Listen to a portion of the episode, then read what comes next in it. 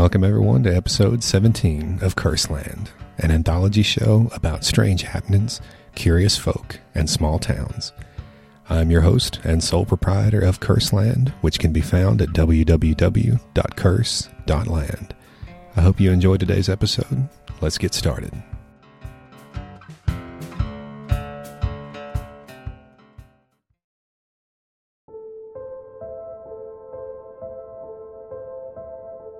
So I saw earlier this week that the man who was the chair and founder of the Peregrine Fund, which is the organization that effectively single handedly saved the peregrine falcon from extinction here in North America, uh, his name was Tom Cade, and he passed away earlier this month. And I didn't see that much reporting on this or anything like that, so I figured it'd be a good idea to give this story a little bit of visibility. This is a uh, this is a piece on Tom Cade from the website of his organization, theperegrinefund.org. On a spring day in 1980, Dr. Tom Cade climbed into a peregrine falcon nest box on top of a release tower in Brigantine National Wildlife Refuge in New Jersey. Just a couple of years earlier, Tom's team of biologists and falconers had bred, raised, and released the falcon pair that now raised their own family on this tower these two birds were part of a nationwide recovery program for the species. Peregrine falcon populations had declined drastically in the 1950s and 60s due to the widespread use of DDT, a pesticide that interfered with calcium metabolism and caused birds to lay very thin shelled eggs that would crack during incubation. By 1970, peregrine falcons were extinct in the eastern United States, and fewer than 40 pairs were estimated to remain in the West. Dr. Cade, an ornithologist and lifelong falconer, was acutely aware of this decline and worked with others across the nation to ban the use of DDT and develop a recovery plan for our nation's fastest animal. Tom marked one of the proudest moments of his career atop that tower in the spring of 1980. That's when he discovered three young nestlings, some of the first peregrine chicks produced in the wild in eastern North America since the 1950s. Looking back on the day, Tom recalled, I then understood that recovery of the peregrine would be an accomplished fact in a few more years. He was right.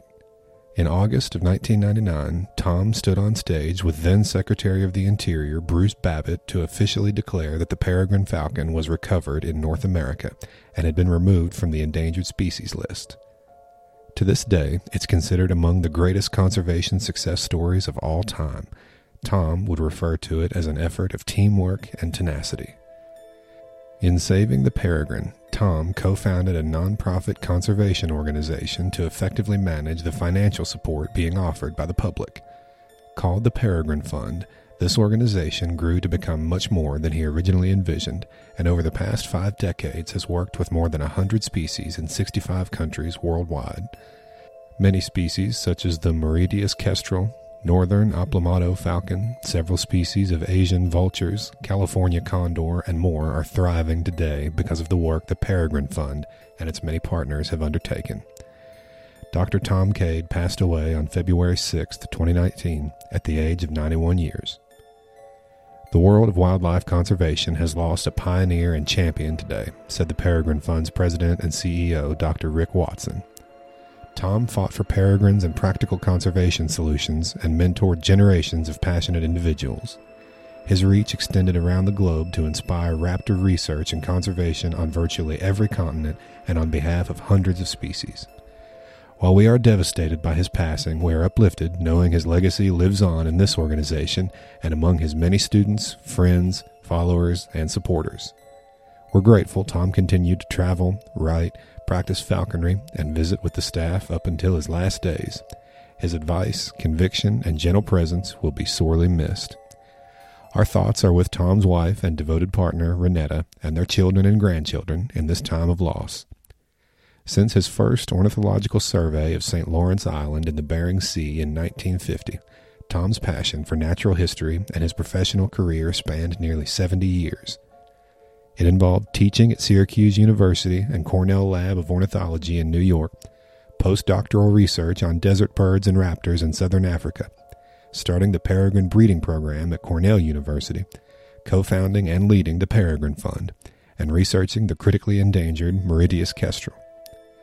The board and staff of the Peregrine Fund mourn the loss of their co founder and mentor, one of the world's most visionary conservationists and widely respected scientists, Professor Tom Cade.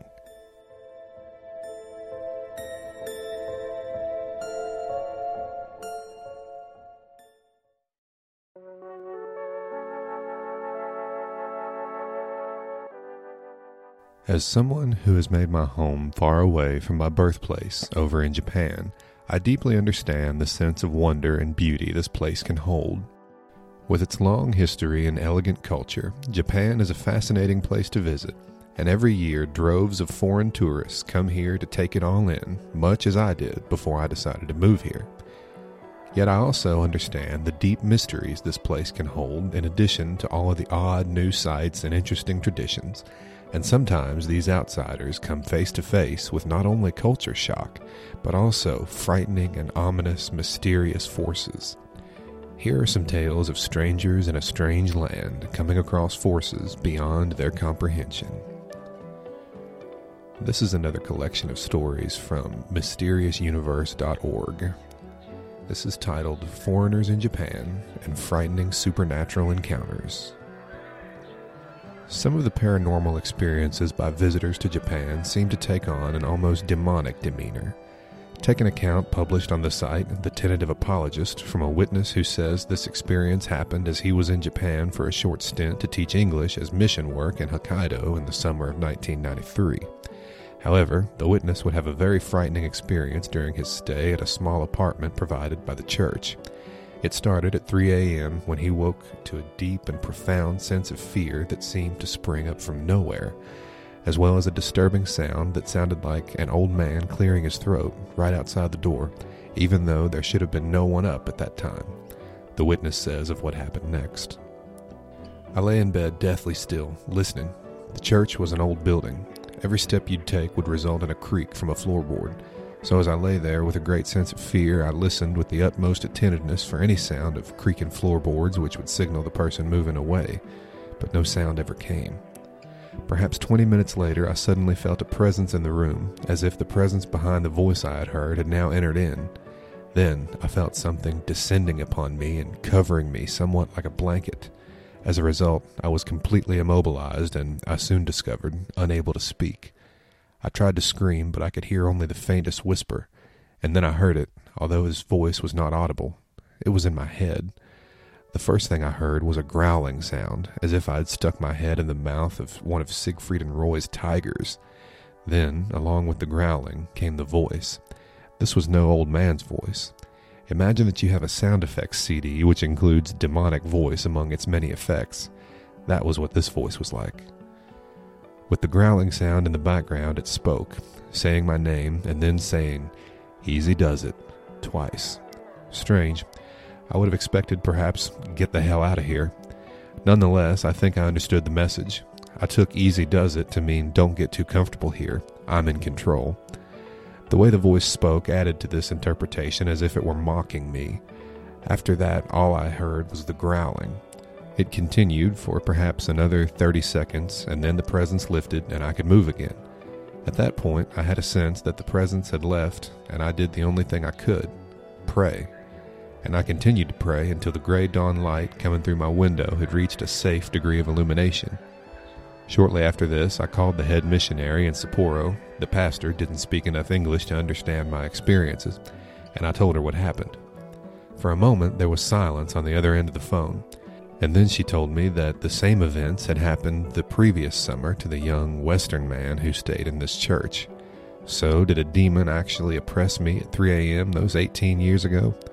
Relative to my background set of beliefs, in which there are non physical agencies, some of which are malevolent, this makes good sense.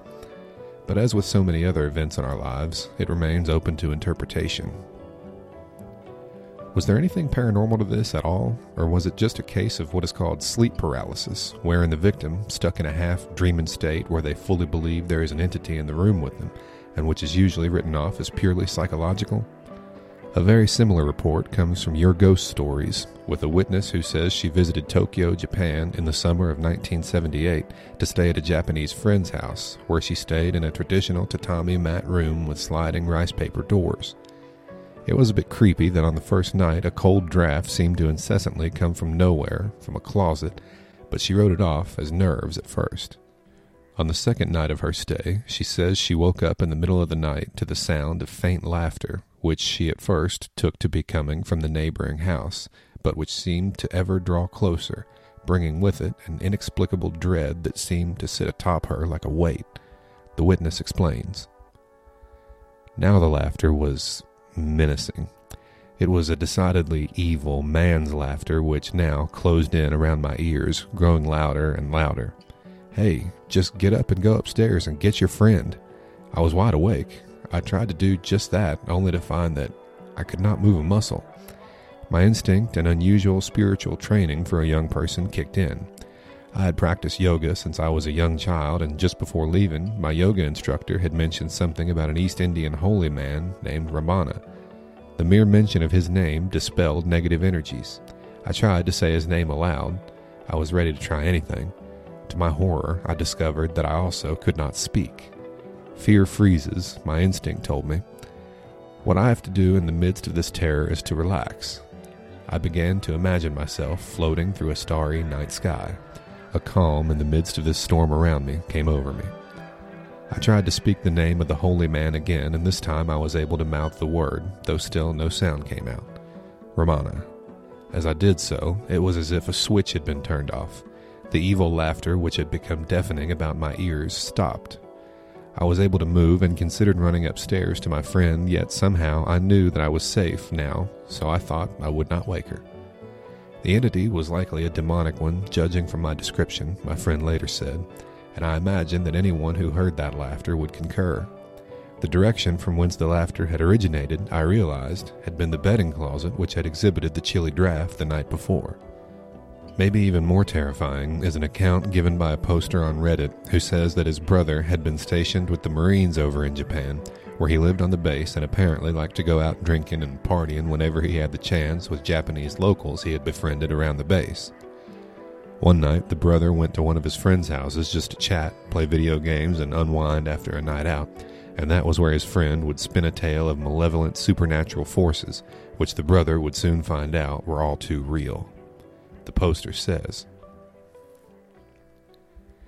He tells my brother the main reason he wanted to get home early was because his little sister had been suffering from night terrors, causing her to wake up screaming, crying, and sometimes vomiting. He was worried about her and wanted to be home in case she had an episode. At this point in the story, I should explain how this guy's house was shaped. The house was built in the shape of a horseshoe, with a garden in the middle. His bedroom was at the very edge of one side of the U shape, and his sister's all the way at the other end so they're essentially across the garden from each other. If he looks out of his window, he can see into hers and vice versa. So, anyways, they decide to call it a night, and the Japanese guy walks over to the window to look across the garden into his sister's window to check on her. He lifts the blind and peers out for a fraction of a second before jumping back, screaming and looking at my brother like he just saw something horrible. My brother then goes to look and he stops him. He tells him that he saw a dark cloud with red eyes hovering over his sister's sleeping body. My brother naturally does not believe him and decides to look for himself. He creeps quietly over to the window and lifts the blind, but this time he finds himself eye to eye with what he describes as a dark puff of smoke with a face. My brother and this other guy admit that they got under the guy's covers and stayed there until it was light outside too afraid to lift the blankets and see that the smoky figure had come a little closer and was in the room with them, just on the other side of the thin sheets. I don't know what to believe, or if maybe they drank more than what they said they did that night and imagined it all, but I know my brother believes what he saw. He sticks to his story, and when he tells it, he looks like someone who saw something truly sinister. It is hard to say if this could have been demonic or not, but whatever it was definitely seems to have been at least somewhat malevolent to say the least. In our next account, we have a man from Sweden who says that he came here to Japan for a few months to study the Japanese language, and during this time he had managed to find a modest little apartment for rent in Tokyo. Although it seemed too good to be true at the time, as it is notoriously difficult for foreigners to find apartments in Japan, he would soon notice various oddities that were not particularly paranormal at first, but very unsettling nonetheless, and which managed to build an intangible sense of dread that would quickly evolve into pure supernatural horror. One of the first things he noticed as he explored his new place was a lone cabinet built into the wall, not uncommon for Japanese style apartments and houses, which would not open no matter what he did. In another cabinet, he found an abandoned pack of cigarettes and a lighter, just sitting there in the murky shadows as if they had been placed there by someone who would come back at any moment, with only the film of dust upon them saying otherwise. And then there were the strange, scratching, scrabbling noises he began to hear, the first of which came when he was preparing a meal in his kitchen, which he heard in the other room, and which sounded like something scraping on wood, even though no one else was there at the time. He would say, I scanned the room to find the source of the noise and immediately realized it came from the wardrobe. I got goosebumps all over my arms. It sounded like a rat was in there, scraping its tiny but sharp paws against the closed door. Then it suddenly stopped. I'd been holding my breath without realizing it and let out a long sigh. I went back into the kitchen. It must have been some plumbing in the wall behind the closet making that sort of noise. I refused to let my imagination make up the grudge or the ring inspired fantasies. I liked this apartment, and I was going to stay in it. I went to bed and plugged in my earphones to make sure I wouldn't hear that scraping sound again.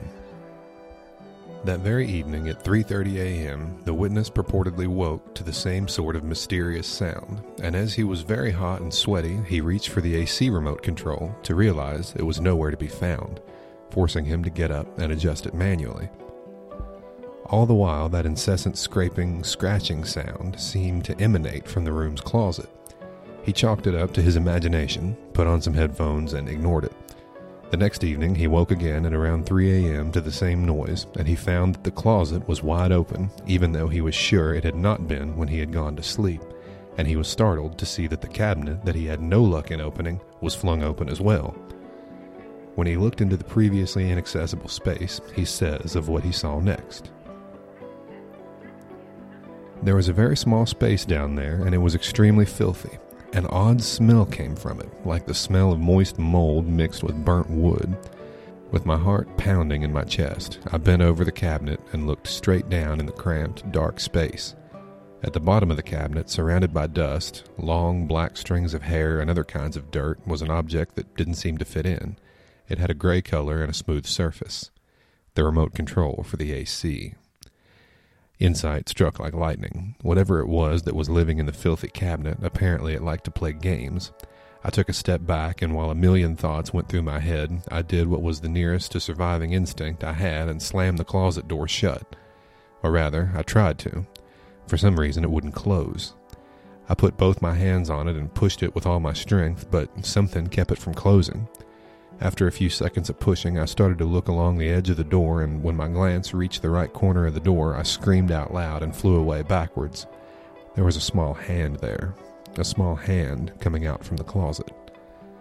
The four fingers were grabbing the edge of the door hard. If I hadn't turned on the lights earlier, I probably wouldn't have noticed it, but there it was. The skin was pale, there was black dirt around each fingernail, and thin blue veins were visible through the white skin on the knuckles. It looked like it could have belonged to a small child. Knowing that I must have pinched those tiny fingers in the door opening pretty hard made me feel nauseous. Right in front of my eye, the small hand let go of the door and pulled back into the wardrobe. My mind went blank. I felt tears silently falling from my eyes. I sat frozen, staring at the closet for almost a minute, and then got up to go to the bathroom. The witness says that the next day the cabinet was still open and that within there were found to be long, thin cuts in the wood ringed by brownish stains, which looked as if they were the result of small hands trying to scratch their way out.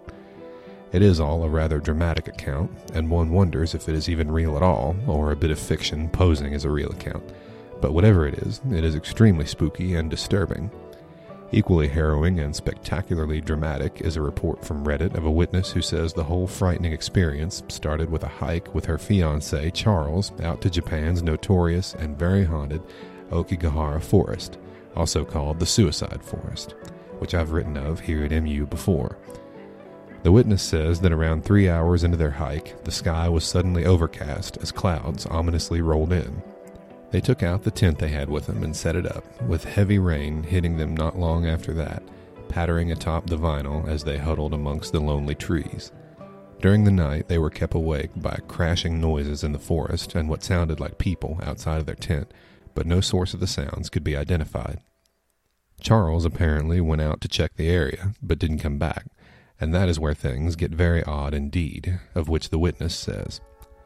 I started to panic. It had been 20 minutes now of my yelling his name and wandering through the trees. I could barely even see the light from our tent anymore. At this point, I had tears streaming down my face. That's when I heard the sobbing. I swung my flashlight in the direction of the sound. There was Charles, huddled at the base of a large tree. His shirt was torn and he was sobbing. I ran to him, but when I got close, he started screaming at me. But he wasn't speaking English. I think he was speaking Japanese, which was impossible. Neither of us knew Japanese. His face looked strange. It was all distorted.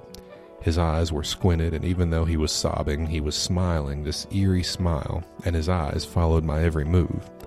Charles, what happened? No response. Charles, what is wrong with you? What happened? We need to get back to the tent. I tried to take his arm, but he pulled away.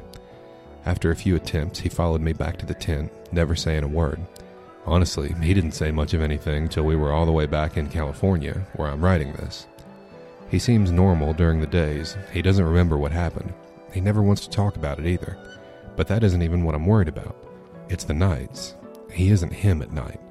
At first, it wasn't that bad. I would wake up some nights and he was standing at the foot of our bed, motionless, just watching me sleep. He will eventually go back to bed on his own. I tried waking him once and he was hysterical. He wouldn't stop screaming. I would also wake up to him mumbling Japanese, which I still could not explain. Maybe he picked some up while we were there. He would usually stop and go back to sleep. Upon their return home, things just kept getting weirder still.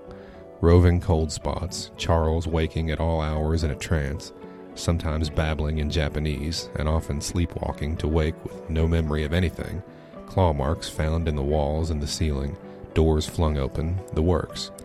The most terrifying experience happened one evening when the paranormal phenomena took a turn for the sinister, of which the witness claims.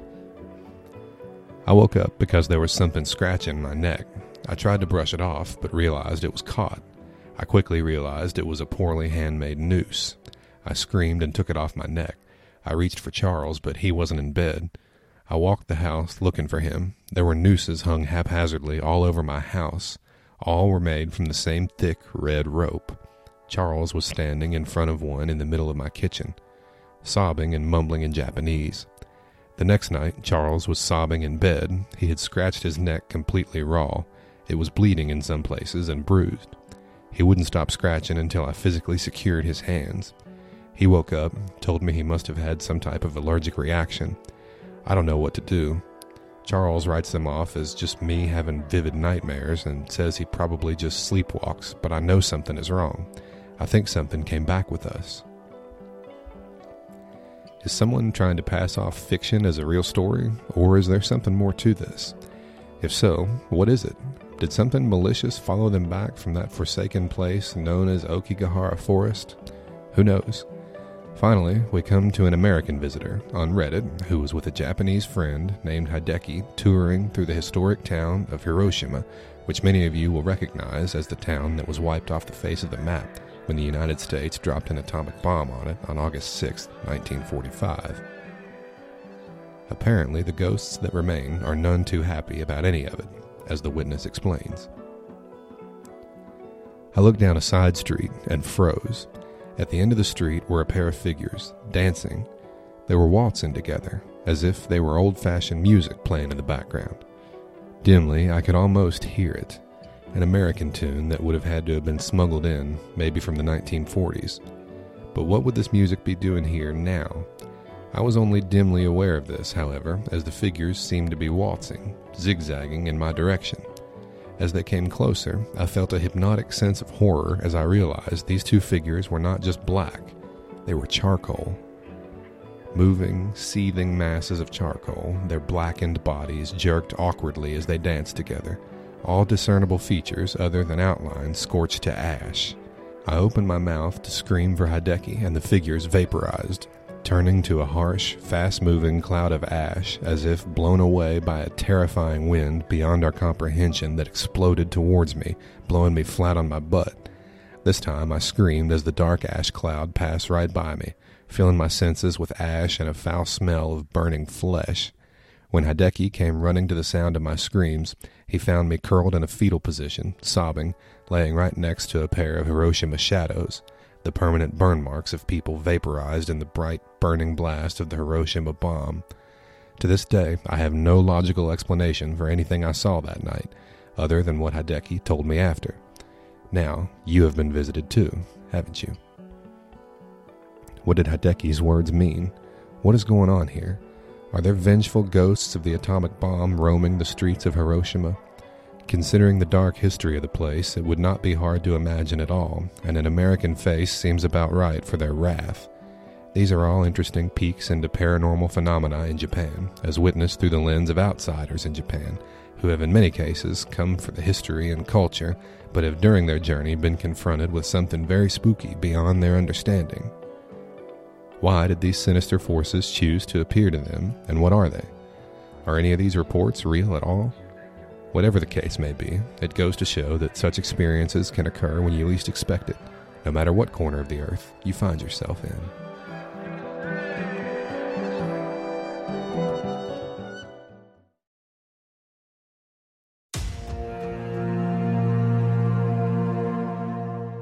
What would it take to turn the world into one big fusion reaction, wiping it clean of life and turning it into a barren rock?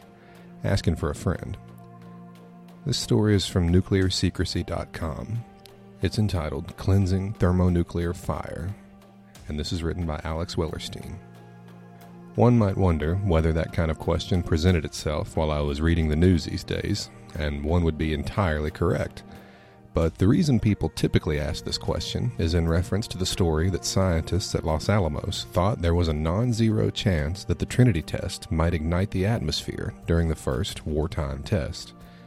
The basic idea is a simple one. If you heat up very light atoms like hydrogen to very high temperatures, they'll race around like mad, and the chances that they'll collide into each other and undergo nuclear fusion become much greater. If that happens, they'll release more energy, what if the first burst of an atomic bomb started fusion reactions in the air around it, say between atoms of oxygen or nitrogen, and those fusion reactions generated enough energy to start more reactions, and so on, across the entire atmosphere? It's hard to say how seriously this was taken. It is clear that at one point Arthur Compton worried about it, and at just the same, several scientists came up with a persuasive reasoning to the effect that this could not happen. James Conant, upon feeling the searing heat of the Trinity test, briefly reflected that maybe this rumored thing had indeed come to pass. Then came a burst of white light that seemed to fill the sky and seemed to last for seconds. I had expected a relatively quick and bright flash. The enormity of the light and its length quite stunned me. My instantaneous reaction was that something had gone wrong and that the thermonuclear transformational of the atmosphere once discussed as a possibility and jokingly referred to a few minutes earlier, had actually occurred. Which does at least tell us that some of those at the test were still joking about it, even up to the last few minutes. Fermi reportedly took bets on whether the bomb would destroy just New Mexico or, in fact, the entire world, but it was understood as a joke.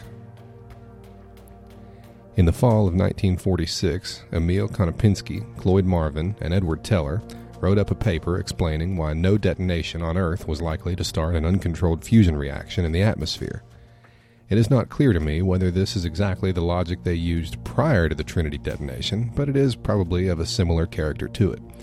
In short, there is only one fusion reaction based on the constituents of the oxygen that had any possibility at all the nitrogen nitrogen reaction, and the scientists were able to show that it was not very likely to happen or spread.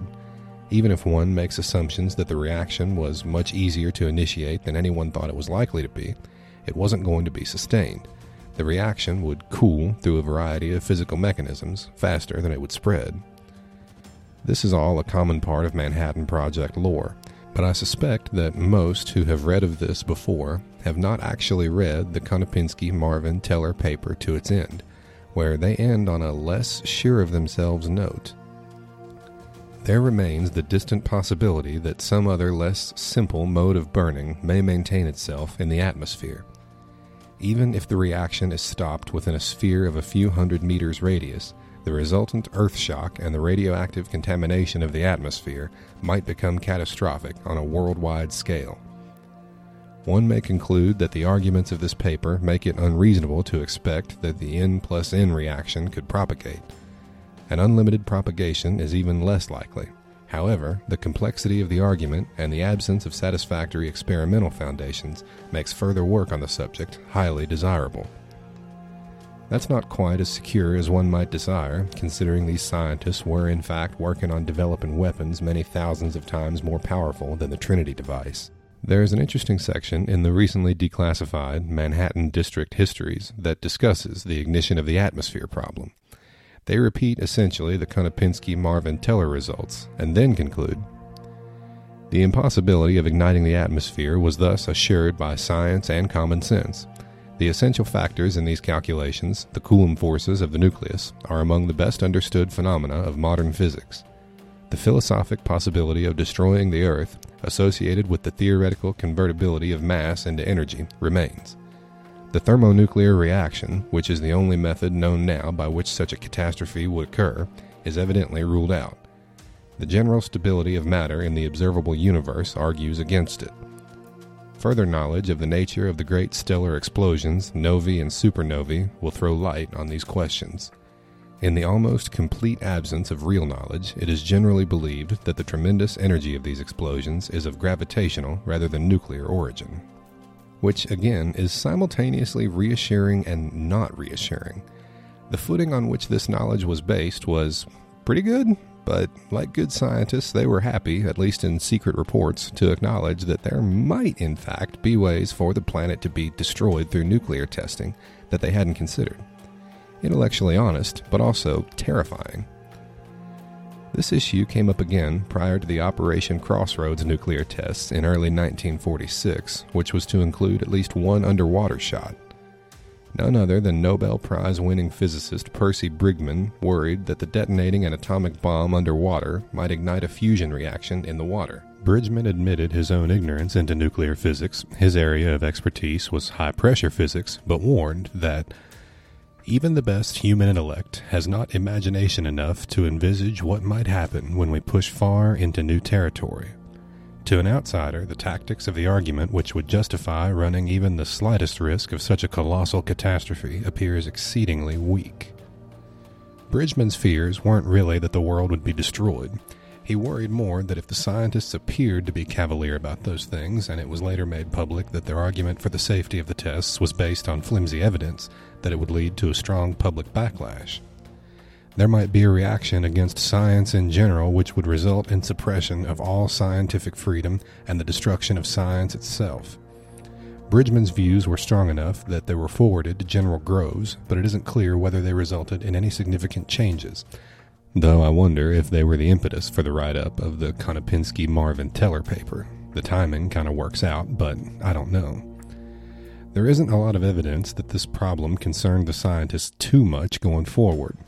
They had other things on their mind, like building thermonuclear weapons, and it quickly became clear that starting a large fusion reaction with a fission bomb is hard, which is, in its own way, an answer to the original question.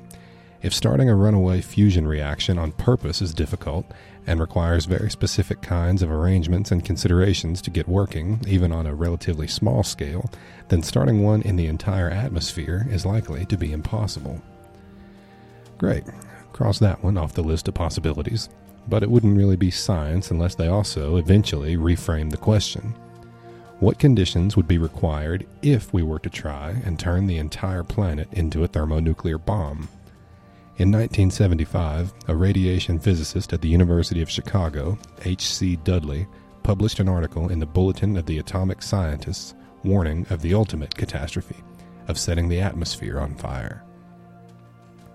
This received several rebuttals and a lot of scorn, including one in the pages of the Bulletin by Hans Bethe, who had previously addressed this question in the Bulletin in 1946. Interestingly, though, Dudley's main desire, that someone rerun these calculations on a modern computer simulation did seem to generate a study along these lines at the Lawrence Livermore National Laboratory. In 1979, Livermore scientists Thomas A. Weaver and Lowell Wood, the latter appropriately a well known Edward Teller protege, published a paper on necessary conditions for the initiation and propagation of nuclear detonation waves in plane atmospheres, which is a jargony way to ask the question in the title of this blog post. Here's the abstract. The basic conditions for the initiation of a nuclear detonation wave in an atmosphere having plane symmetry are developed. Two classes of such a detonation are identified those in which the temperature of the plasma is comparable to that of the electromagnetic radiation permeating it, and those in which the temperature of the plasma is much higher. Necessary conditions are developed for the propagation of such detonation waves for an arbitrarily great distance. The contribution of fusion chain reactions to these processes is evaluated. By means of these considerations, it is shown that neither the atmosphere nor oceans of the Earth may be made to undergo propagating nuclear detonation under any circumstances. Now, if you just read the abstract, you might think that it was just another version with fancier calculations of the Konopinski Marvin Teller paper. And they do rule out conclusively that N plus N reactions would ever be energetic enough to be self propagating. But it is far more because unlike Konopinski Marvin Teller, it actually focuses on those necessary conditions.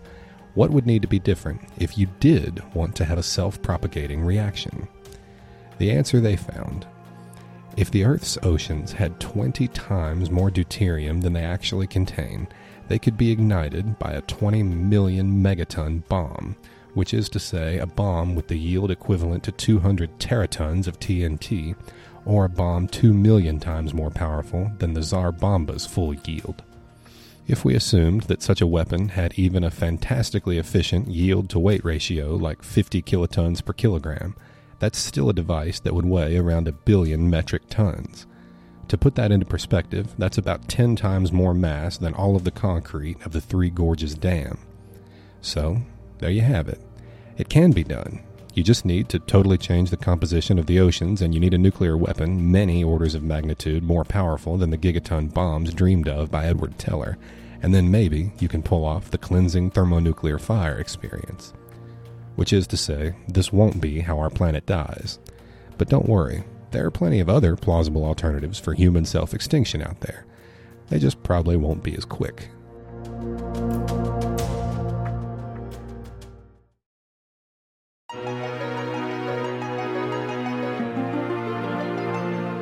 This is a 2007 story from Utne.com. It is entitled The Dark Side of Soy, and it's been written by Mary Vance Terrain. As someone who's conscious of her health, I spent 13 years cultivating a vegetarian diet. I took time to plan and balance meals that included products such as soy milk, soy yogurt, tofu, and chicken patties. I pored over labels looking for words I couldn't pronounce. Occasionally, one or two would pop up. Soy protein isolate? Great. They've isolated the protein from the soybean to make it more concentrated. Hydrolyzed soy protein? I never successfully rationalized that one, but I wasn't too worried.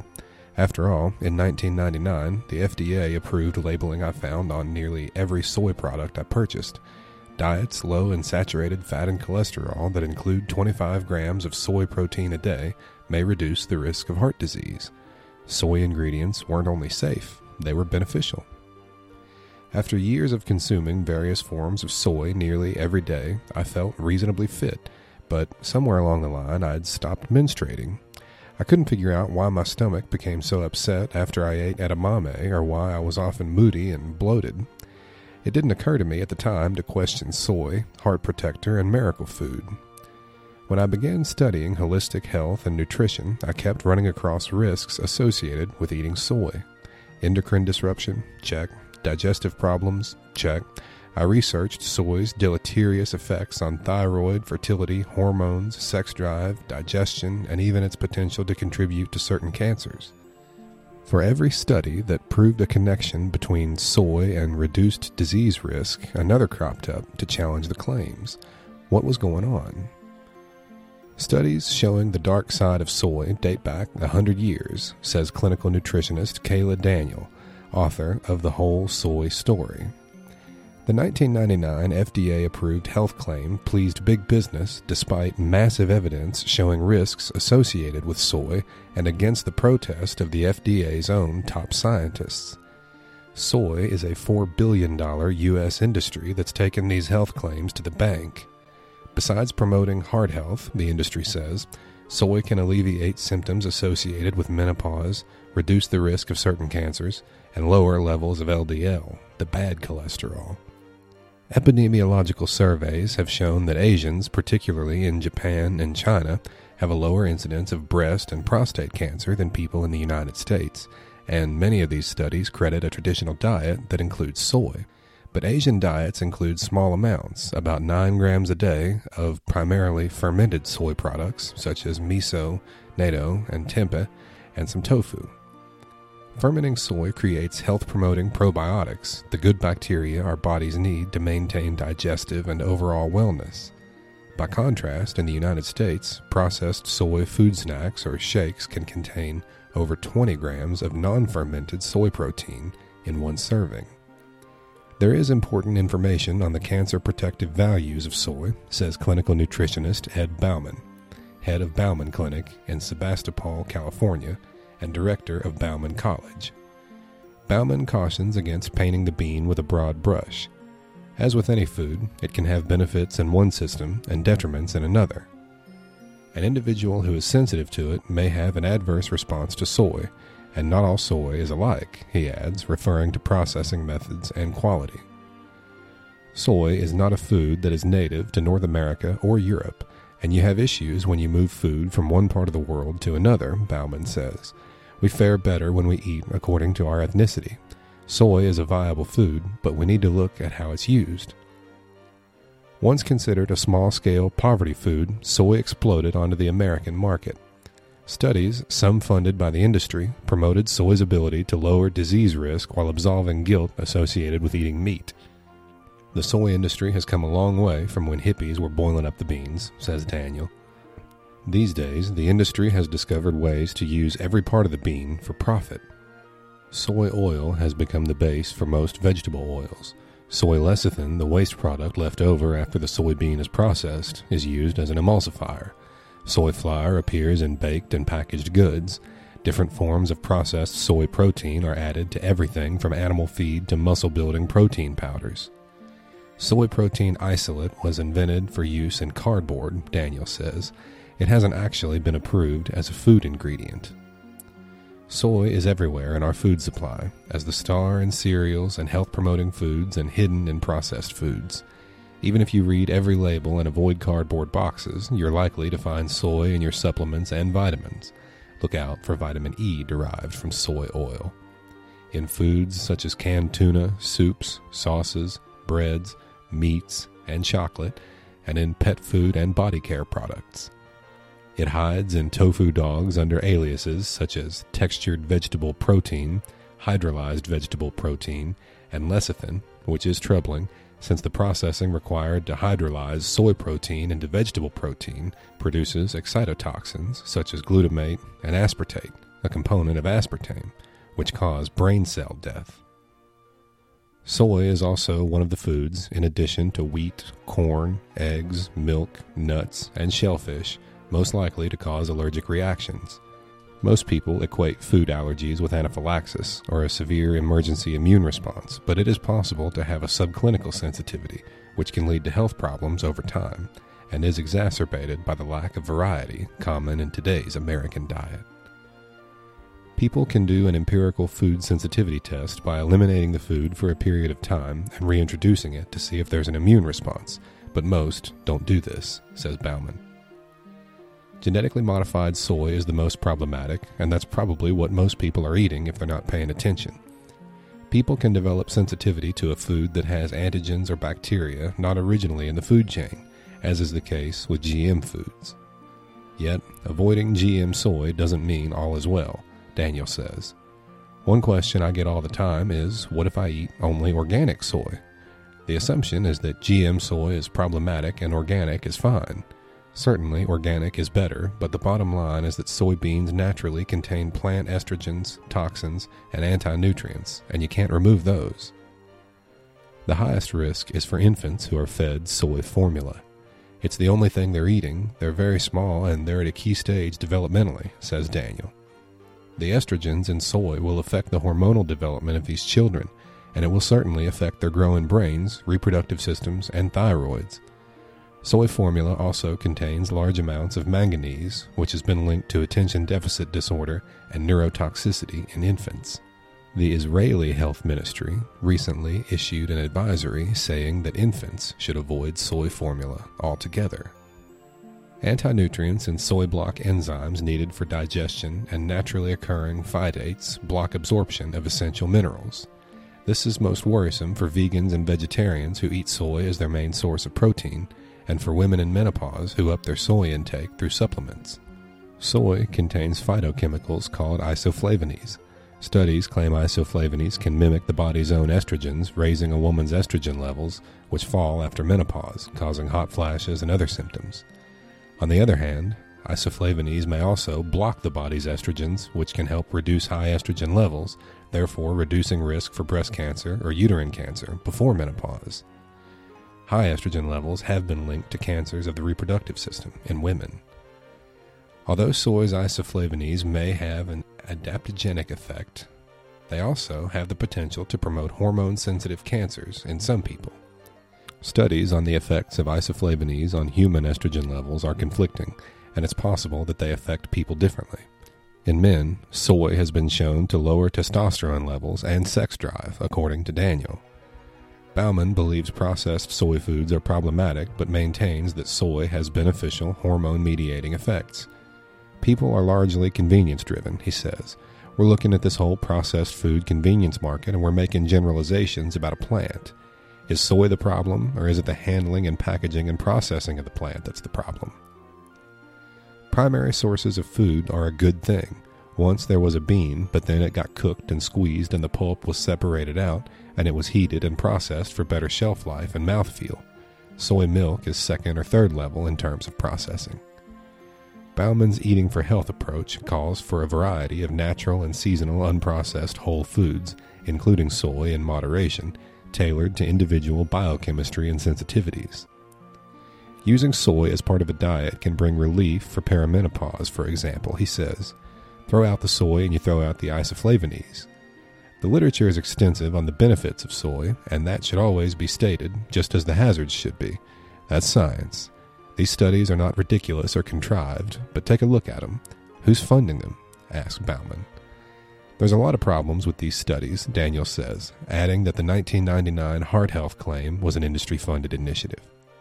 Even if there is positive information, and even if these studies are well designed, we need to weigh that against the fact that we've also got really good studies showing the dangers. Better safe than sorry is the precautionary principle. Possible benefits are far outweighed by proven risks. Daniel and Bauman agree on the benefits of variety.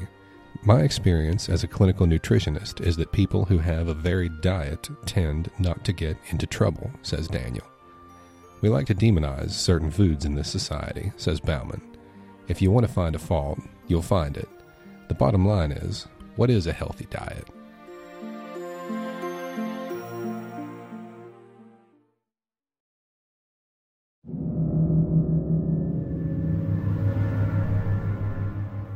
Now, another story from the No Sleep subreddit. The story is entitled Truck, and it's by Ghetto Ceratops. I drive a truck for a living. Big old tractor trailer. For a long while, I worked with agencies to help me find freight, but after the wife died and all the truck payments were done, hallelujah, I decided to work independently. A couple decades out on the road gets you connections all over the place. If I'm stuck in Nevada and I decide I'd rather be in Florida in the next couple days and get paid for it, I've got a guy for that. I've got a guy that can get me just about anywhere, honestly, and for a long time, that was good enough for me. I had already sold the house, and every penny that I wasn't spending on fuel was going straight into my pockets. As fate would have it, though, little guys like me started to disappear. Big agencies like Landstar were in bed with just about everyone, and all that cash I was sitting on started to dry up. In the trucking business, if you aren't making money, you're losing it, and boy, was I losing it. One day, I got a call from a buddy of mine that used to haul military loads out of Hill Air Force Base saying that there were a couple of weeks' worth of dedicated runs in Alabama that he figured I would be interested in. I didn't even bother asking him how much it was paying before I jumped on the job. I was at my pickup in Alabama the very next morning. I figure whatever the operation the shipper was running was pumping out loads 24 7 because when I arrived at 3 in the morning, the facility was already awake and noisy as hell. I back up into the dock, and a thin Asian man that we call Randy walks over to give me my paperwork. He looks flatly at me. I assume that the facility must be a metal shop solely based on the symphony of industrial noises emanating from inside, but Randy didn't look the type. Slacks, gray button up, tie, and polished brown shoes. There's no way that dude works in a metal shop. I roll down my window and lean out towards him, lighting a cigarette. What are we hauling, boss man? He's signing the manifest, and I can see beads of sweat drip from his bald head onto the concrete loading yard. The sun was blistering that summer. I flick on some shades and drag on my cigarette. Hey, bud, what are we hauling? Randy looks annoyed. 964 pounds of recycled plastics. He hands me the bill. You got any more in there? This trailer can run 42,000 pounds, 43 if I have to.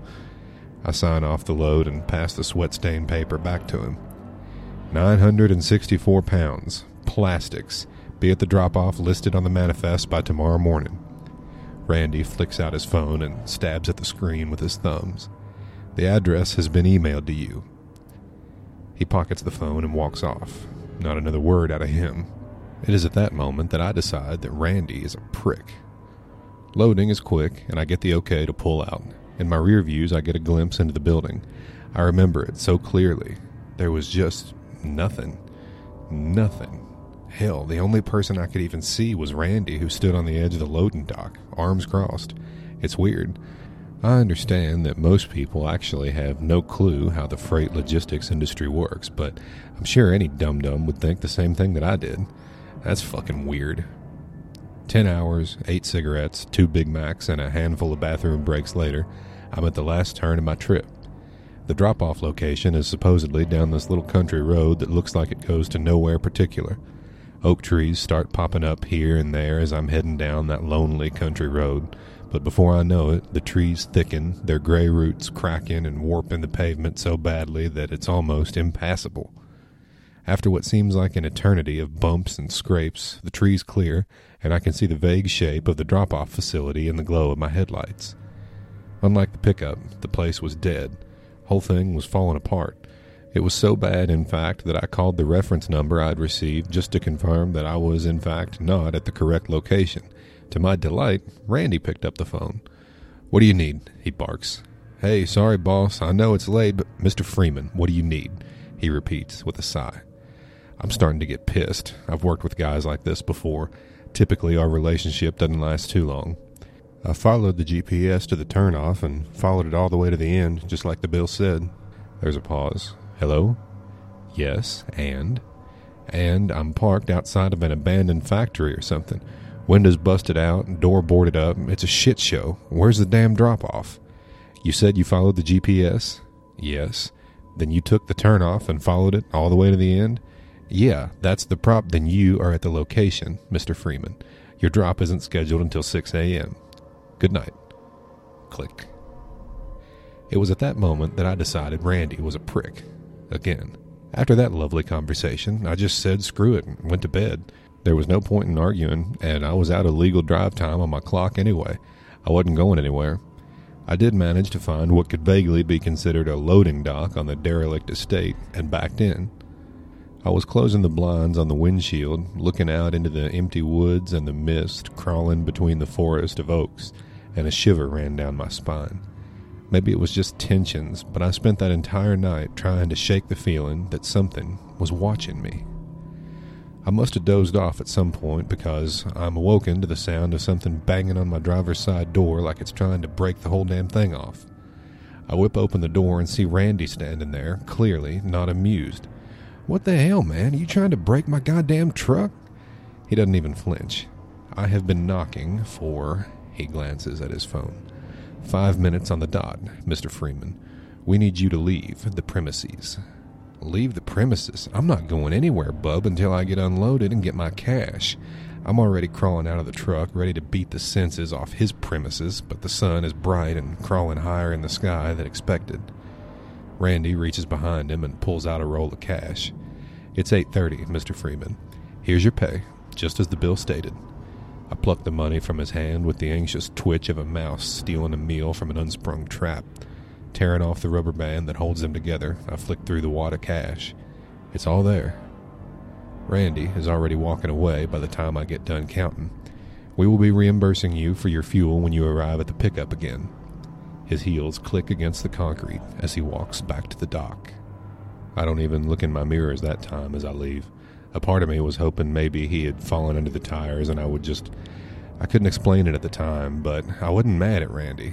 I was scared, which is ridiculous. I should have been terrified. Most of the drive back is a daze. I'm exhausted from the sleepless night before and from my interactions with Randy. I seriously considered just bouncing to Florida and forgetting the whole ordeal, but the money was too good. I'm practically falling asleep at the wheel, which isn't common. Truckers learn all these tricks to stay awake when on long hauls. Our lives depend on it, and so do yours.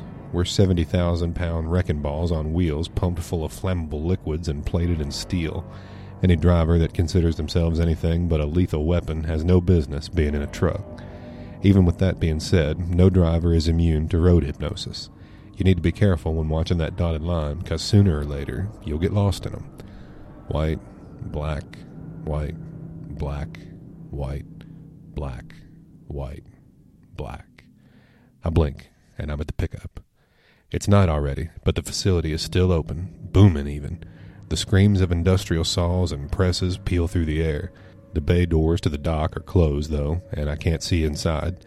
I park in the same place as before and light a cigarette. The nicotine starts crawling through my veins, pushing out the fatigue. Every once in a while, someone emerges from the shop to smoke as well. I watch them like animals behind glass at the zoo until another comes out, shares his lighter, and looks up at me. Somehow, they're no longer the animals. I am the one trapped in a cage, behind glass. I'm the one trained to perform little tricks with the promise of a treat if I do it right. I can do four and a half thousand if you can get this to Oregon before the end of the week. I step out of the truck, asserting my humanity. Throwing an unlit cig in my mouth, I wave. Howdy, you guys got a light and a lung? Because both mine are bad. They don't laugh, but in their defense, I'm not very funny. Light?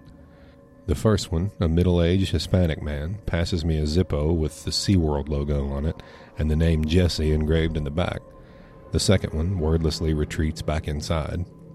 SeaWorld. I, uh, I light up. I used to take my grandkid out there before all that documentary stuff came out. Amazing how one person can spoil everyone else's fun. He looks at me and nods, exhaling thick fumes that smell like clove. Yeah. You still go? He flicks some ash onto the building behind him. Not much anymore. Kids are out of the house, and the wife saw that movie too. The man chuckles to himself and pulls out another cigarillo from the breast pocket of his button down. I still think it's kind of cool. He looks my way, and I nod back at him, flicking the Zippo open and striking its tiny wick. Once his tobacco is lit, he fills up his lungs with the fragrant smoke. You know, fish and shit. Yeah, fish. I click the lighter closed and spin it in my fingers. We stand there in silence for a good while longer than I was comfortable with, listening to the crickets chatter away at one another. So, what are you guys shipping out of here? Seems like this place is always pretty busy. He tamps the cigarillo against the wall and puts it back in his pocket. Gotta go. Break's over. The man practically runs back inside and slams the door behind him. I grab the handle and jiggle it, but it's locked. Looking around, I see a sun bleached plastic buzzer fixed on the bricks beside the door, and I ring it. Hello? buzzes the box. Yeah, um, one of your guys left his lighter out here. Silence. Hey, can I at least come in and take a leak? I can hear the room ambience for a beat before the box speaks up. This is a secure facility. Were you given a badge? Badge? No, I'm just picking up your freight. I was here yesterday. Only authorized personnel are allowed in the facility, it croaks. I sigh. Are you serious right now? I just have to piss. Authorized personnel only. There is a part of me that wants to just barge in there, but I don't. It's not worth it. I walk around the truck and piss in the bushes like an animal. The moment isn't lost on me. I'm finishing things up, feeling lower than low, and just as I'm about to hunker down for the night in the rig, I notice something. A dent. Not a huge one, mind you, but I know every inch of my rig. When there's a dent, I see it, but usually I don't do much about it. Dents happen dents from the outside happen. This dent was made on the inside. Great. I figure that the jackasses unloading me must have clipped the inside with a forklift or something. This kind of stuff's always a hassle. I can just hear, how do you know it wasn't there before already? As much as I just want to ignore it and let sleeping dogs lie, this dog wouldn't catch a wink knowing that there was a dent of unknown origin on his trailer. I decide to take a quick peek. I throw open the doors to the trailer and hoist myself inside. Using the light of my phone, I comb the empty trailer with long sweeps of illumination until I get to the end. As expected, the telltale scrapes of a forklift scar the entire length of the deformation. Other than that, everything is as it should be. I wasn't going to start barking over a scuff. The shoe is a completely different matter, though. Back, all the way in the corner, lay a single, dirty, navy blue Chuck Taylor. I trained my phone's flashlight toward the offending article and paced my way to the corner. I crouched down and flipped over the canvas tongue, size 4. Upon a closer viewing, the shoe appeared to be relatively new and in good condition despite the dried muck that covered it. It looked like some kid walked him right out of the store and into a creek bed. It's funny how something so innocuous, a stray sneaker, can make you feel so much confusion. How does something like that get in there? It doesn't. It doesn't just get there. It has to be placed there or forgotten there. I tried to not think about the possibility of sinister implications. I didn't do anything. I didn't put it there. There's only one thing that can really be known for certain in this particular situation. Someone is missing a shoe. That simple. No need to panic. No need to race through the mind with why questions. I just calmly fetch another cigarette calmly take out my new SeaWorld lighter and calmly strike the flint. Then I calmly strike it again and again, calmly, of course. I calmly realize that it won't light and calmly close up my truck after calmly placing the shoe in my pocket. I calmly climb into the cab. I calmly fish out my old light, and then I chain smoke until the witching hour. When I'm out of cigs, I fall asleep thinking about walking to the nearby gas station to buy some more. I wake up in the morning, a string of drool leading from my lip to a puddle on the dash. Squinting through the curtain hung over my driver's side window, I can see Randy, already waking up, staring at me behind a pair of blue reflective sunglasses.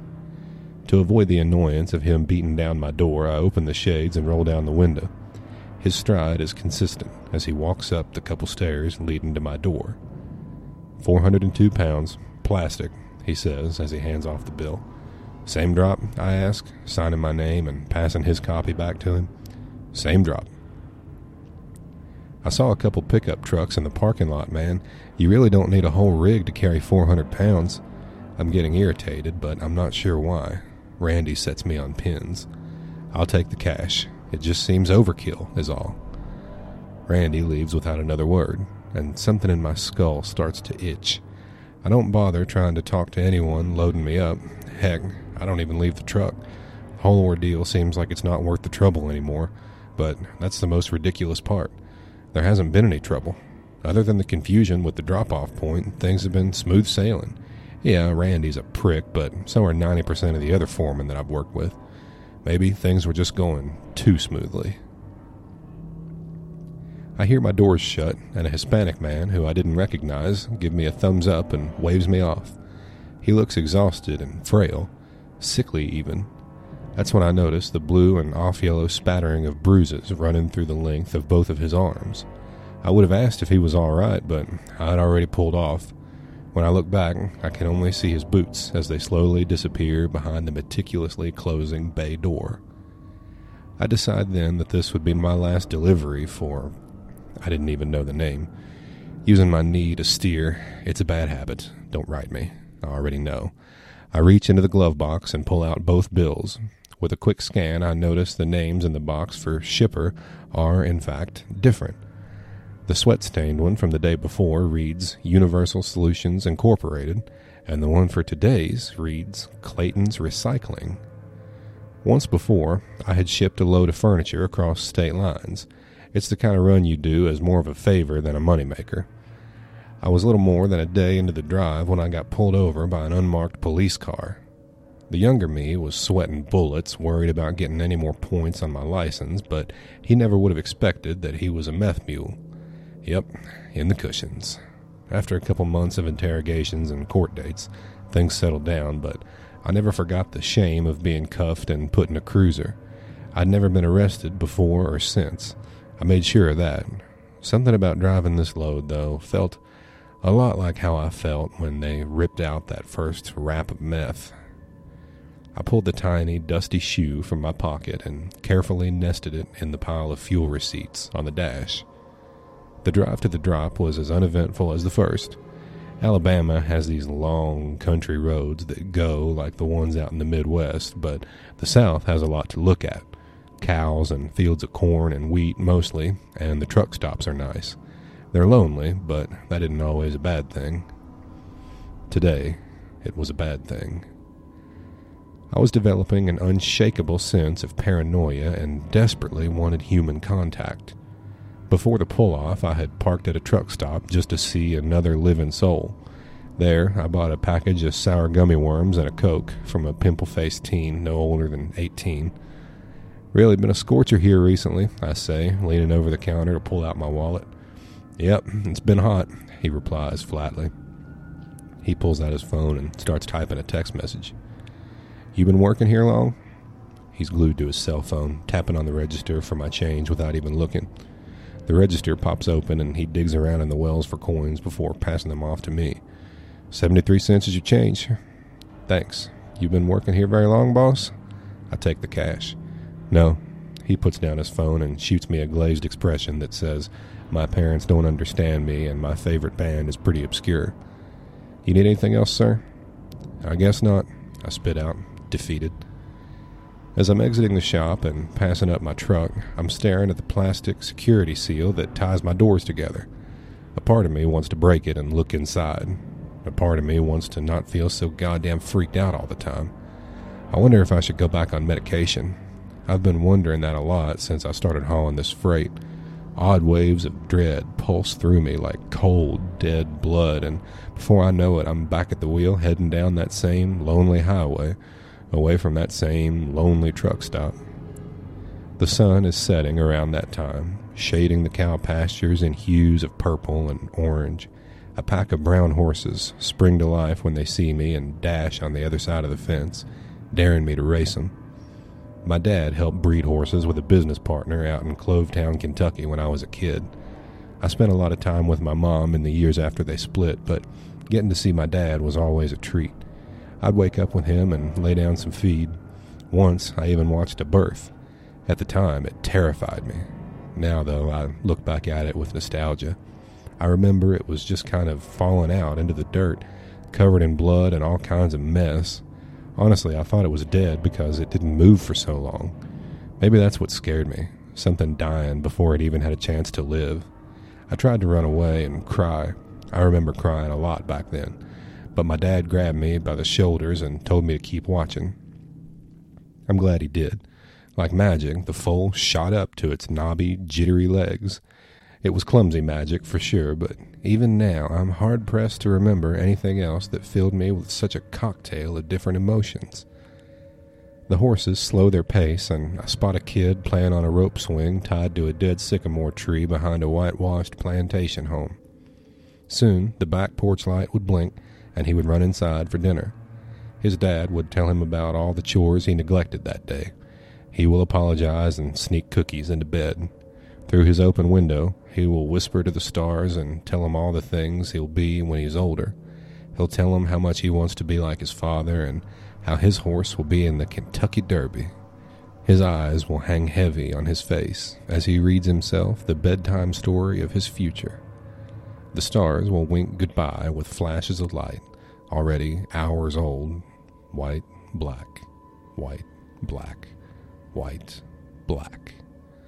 The shattered, jagged glass teeth of the broken windows smile at me from the drop off point. The rogue wind batters my trailer, warning of an oncoming storm that was already spitting droplets of rain on my windshield. I decide that when I'm done with this stop, I'm going back on my meds. I back up to the bay door, focusing on its reflection in my side mirrors. The truck beeps rhythmically, warning anyone that might be behind it to make way. Then another gust of wind rips through the air and yanks my mirror so fast that it collides in my window. There's a staccato crunch as a web of fractures splinter through the glass. The sharp chunks spill from the door and crash onto the concrete below. Some pieces are blown into the cab, carried on another breeze, and I feel shards slice my palm that I'm shielding my face with. Shit. I pop open the door and precariously step out. Glass crunches under my boot as I land on the first step. The mess is scattered all over the yard, sitting in fresh puddles forming from the downpour of rain. I look at my hand and find a scarlet stream flowing from a gash that stretched the entire length of my palm. Shit. Shit. I don't like blood.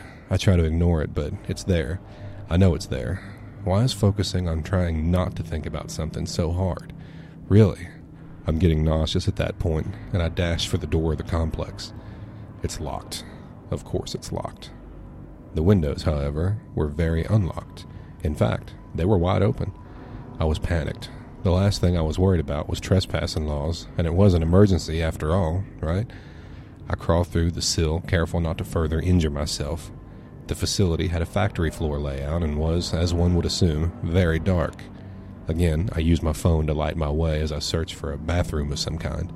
As I'm wandering in near pitch blackness, I find it almost impossible to determine what the building could possibly be used for. There is no equipment, save for a couple old trucks stashed away in one corner. There is an office room that has been sectioned off from the rest of the shop, but I can easily peer inside it through two large glass windows that have been strategically installed to look out on the largest portion of the shop floor. Seconds away from falling into a panic, I find a blue door marked bathroom in permanent marker. I throw myself inside and immediately hang a left to the closest sink. The water is freezing cold when I turn on the spigot, but it does the job in washing out my wound. An immediate sense of relief washes over me as the water washes away the blood, and I inspect the cut. It's long, but shallow, and I give myself a deserved chuckle and stare into the mirror. You're too old for all this, I tell the reflection. I smile back. Fishing around in the darkness of the bathroom, I find a nearly empty paper towel dispenser and something I couldn't recognize at first. I begin to wrap up my hand as I inspect what appears to be a series of black poles with a small plastic platform on top. It's a camera tripod. Under it lie a charger for, I assume, the camera battery.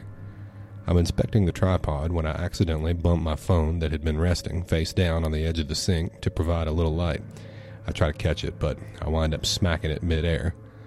The phone clashed with the dirty tile floor and slides under one of the stalls. Heading into the stall, I notice a second light for the first time. A grim realization settled in my guts like a summer fog over a valley. A cheap digital camera, locked on top of an identical tripod, was erected in front of me, the lens facing where a toilet would normally have been. The plumbing had been gutted, though, and the wall had been demolished to lengthen the stall by a couple of yards.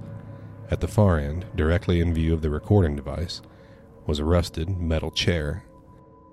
The legs had been screwed into the ground with a series of metal brackets, and cuff like fixtures were installed where someone's legs would naturally fall. I felt sick. I retrieved my phone and dared to venture a peek at the camera's screen. In the top left corner, the symbol of a battery blinked red to alert its dwindling charge. Somehow, through the night vision screen, the chair seemed so much more sinister. Its image flashed with the blinking infrared light being cast from the front of the device. I pull myself closer to the mesmerizing terror of its image and notice something luminous in the corner a specter hiding in a phantasmal plane. I pull my gaze from the camera and shine my phone's light toward the chair Tucked away in a messy pile behind the seat is a wad of clothes with a single discarded sneaker peeking its toe out from underneath. I nearly knock over the camera trying to scramble away. The blood rushing through my ears sounded like war drums. I dart to the next stall and slam it open. Another camera, dead this time, was facing yet another chair. A tiny, blood soaked hoodie lay underneath the tripod.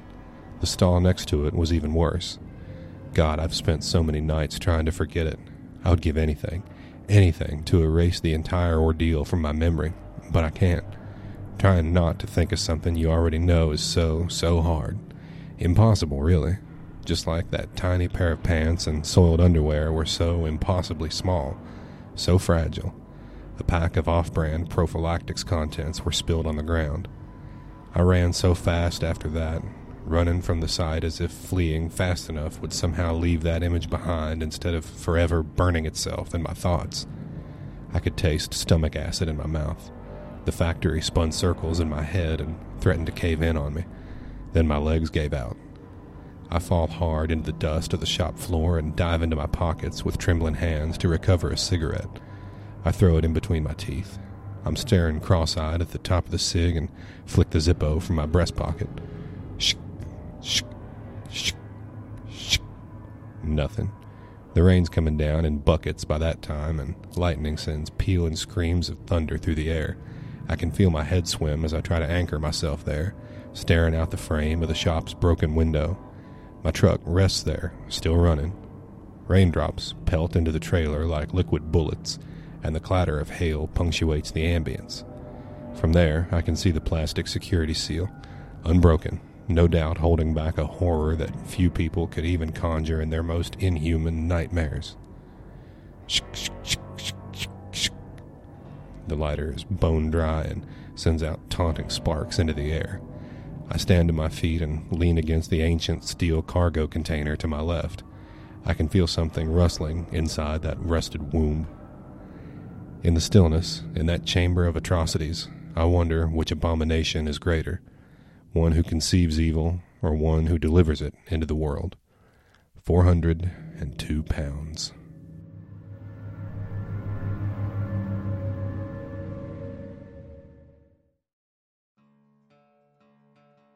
That concludes this episode of the Curseland podcast. Thank you very much for listening, and I hope you all enjoyed. As always, if you've got a story you'd like to hear on the show or any other feedback, please email feedback at curse.land. The show is also on Twitter at curseland. You can message me on there if you'd prefer. Till next time, I'll talk to y'all later.